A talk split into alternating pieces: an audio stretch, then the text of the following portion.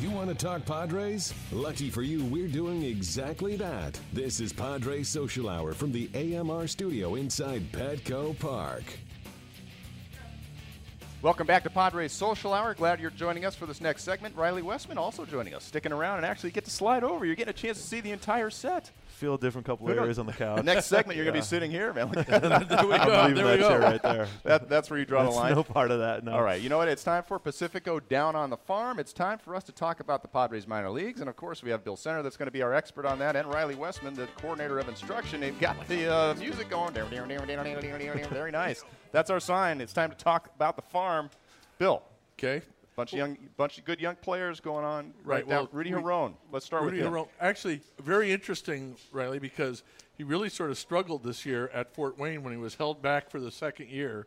He, I mean, he really did well at uh, 2015 Fort Wayne. Yeah. Struggled th- a little bit this year. They promote him when Javi Guerra goes down with an injury, and he hits 426 for the la- over the last three weeks of the season. I mean, he did. You you hit it right on the nose. A year ago, he had a tremendous year there in Fort Wayne. Um, we brought in Javi, wanted to kind of have both those guys be premium shortstops play every day. So we left Ruddy there in Fort Wayne. He did struggle at the beginning of this year, but took it in stride. I mean, showed up to the ballpark, was a professional every day, stuck with his routine, and I have to believe that paid off for him when he reported Lake Elsinore because he took off. 19.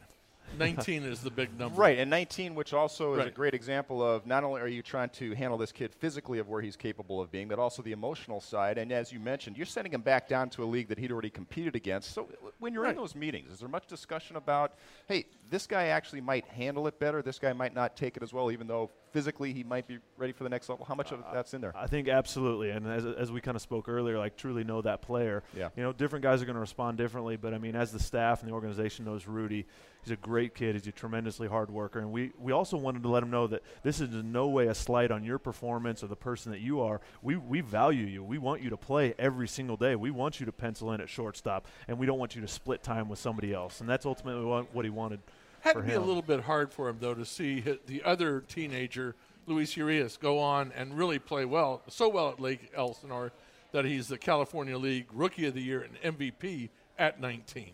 Yeah, definitely was. I mean, Louis went on and did some tremendous things this summer, but I think um, you know. In Ruddy's defense, like you know, I think he took it as a professional. But you're right, that had to be frustrating, and you almost kind of can go into it as, man, this is not a win-win for him, or it's a lose-lose because even if I do well, I'm supposed to, you know, because I did so well, the you know, the previous summer. Right. But I mean, again, he was a true professional, and when we did give him the promotion, like He a shining off. star, yeah, Right, I mean, he he, took took, off. off. and responded, and he proved that that's where he needed to be. Now, do you think that's because emotionally he just felt like, hey, here's my chance. I've been waiting. The door's open. Kick it in type thing, or what, what's what what happened there? Um, I wouldn't say that I know the answer for certain. I think you know he's a competitor, and I think when it was his chance to show what he was made of, and you know what's he what's he capable of, he showed it. You know, clear as day. He Yeah, did have a nice bounce in his step. At And it's a, Yeah. it's a long season.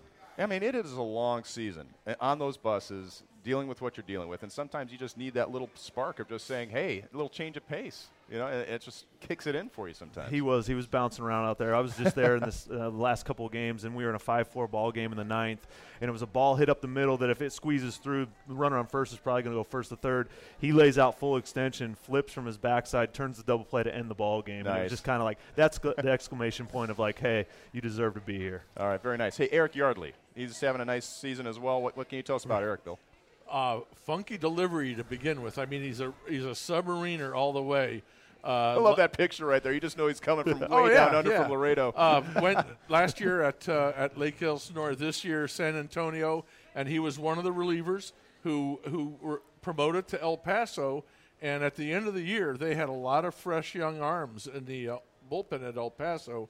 Eric was one of them. Three appearances last week, no hits, went five and two thirds innings. Yeah, I mean, you hit it. There's a ton of deception there. He's a guy that after bullpens or after the game, you love getting with the catcher, and the catcher's like, picking it up out of his hand is tough. I mean, there's so much sink, and the infielders know, hey, I'm going to get a lot of work today. There's going to be some ground balls coming my way. I saw him last year at Lake Elsinore in a game, and he walks two guys and he hits a guy, loads the bases with nobody out, and strikes out the next three. Really? It was like, okay, this is weird. Got himself out of his own Right. jam. Yeah. Now, so guys that are coming from that angle, obviously, when you first see him, very deceptive. How do you keep a guy like that continuing to be deceptive, especially against left-handers as a right-handed submariner? You know, I think RJ talked about it earlier. It's like when you're living down in the zone, no matter what, you're going to have success. So it's like True. I think for the focus of that catcher to be able to give that low target, know that some sink is coming, and you know, for the lefties, he, he he's able to throw some stuff that's going to run away from them. They're going to run out of some bat, but at the same time, like he can hammer the bottom part of the zone. He can mix them off speed in there to keep them off balance. So you know that with the change of speed and deception, he's got some good stuff. How do you work with your catchers working with a guy like that? I mean, because you've got to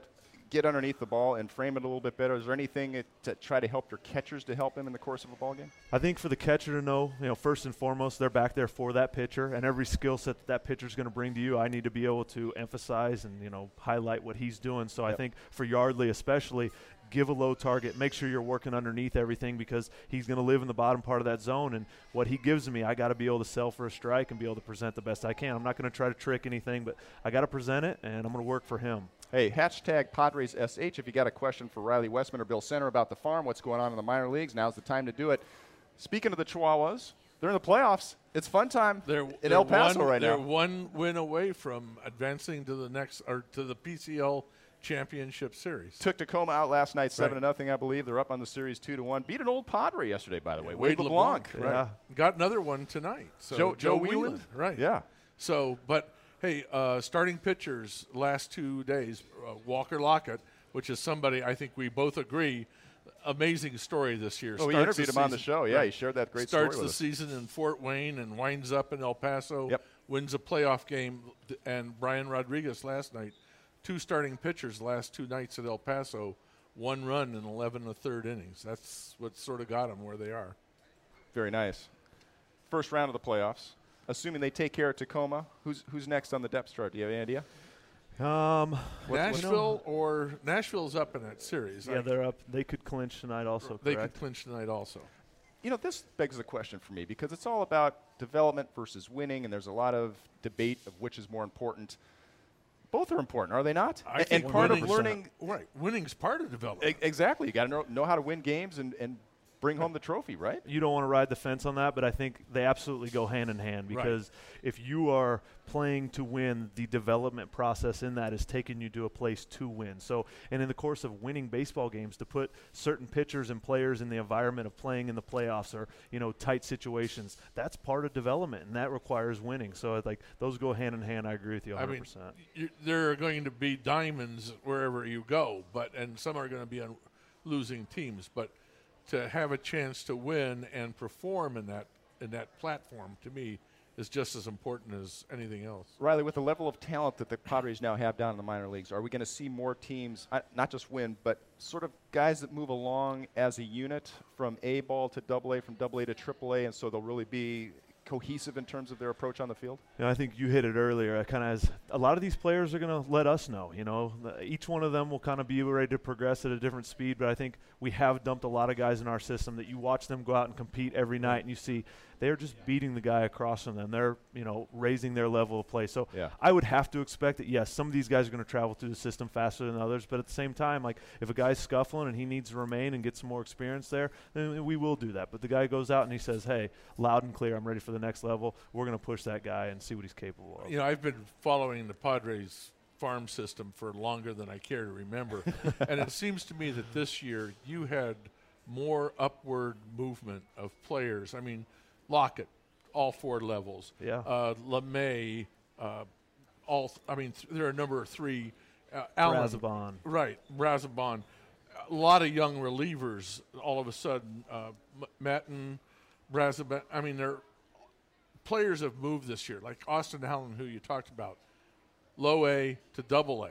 Yeah. I mean, that's to me it's very unusual to see that in this organization. Well, and it's the way that it's happening. It's not because you've got guys that are underperforming or blowing No. out, and you're forcing guys up to levels they're not ready at because you have to fill a void. No, It's, you're absolutely right. this right. guy's ready to play. Right. He- he's ready for the next level. You That- know, that's I- a much healthier way of having it happen. The other thing to me that I noticed this year is two years ago, I hate to say this, but uh, the Dominican team was almost a disaster. They, they, um, I think they won 10 games all year.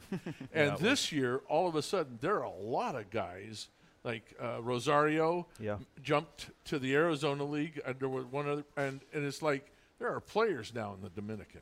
No, you're absolutely right. I mean, I think they set a uh, an organization record this year in wins, and so it was a very exciting year for them down there in the program. And Eguy Rosario that came over has really kind of established himself over there in Arizona. And we got to take nice a break, job. but real quickly, he knows something about Dominican. He, you managed down there when he first started. Yeah, Welcome to professional That's right. baseball as a coach. You got the Dominican League. that was home away from home for a while. So you're right on. That's on. a fun way to start. Yeah. Very good. Riley, thanks for the time. It was great having you on. great pleasure being here. ball. Thank great you guys covering very the Uh, minor leagues right there. Pacifico doing the report down on the farm. Pacifico, a rich lager born in Mazatlan.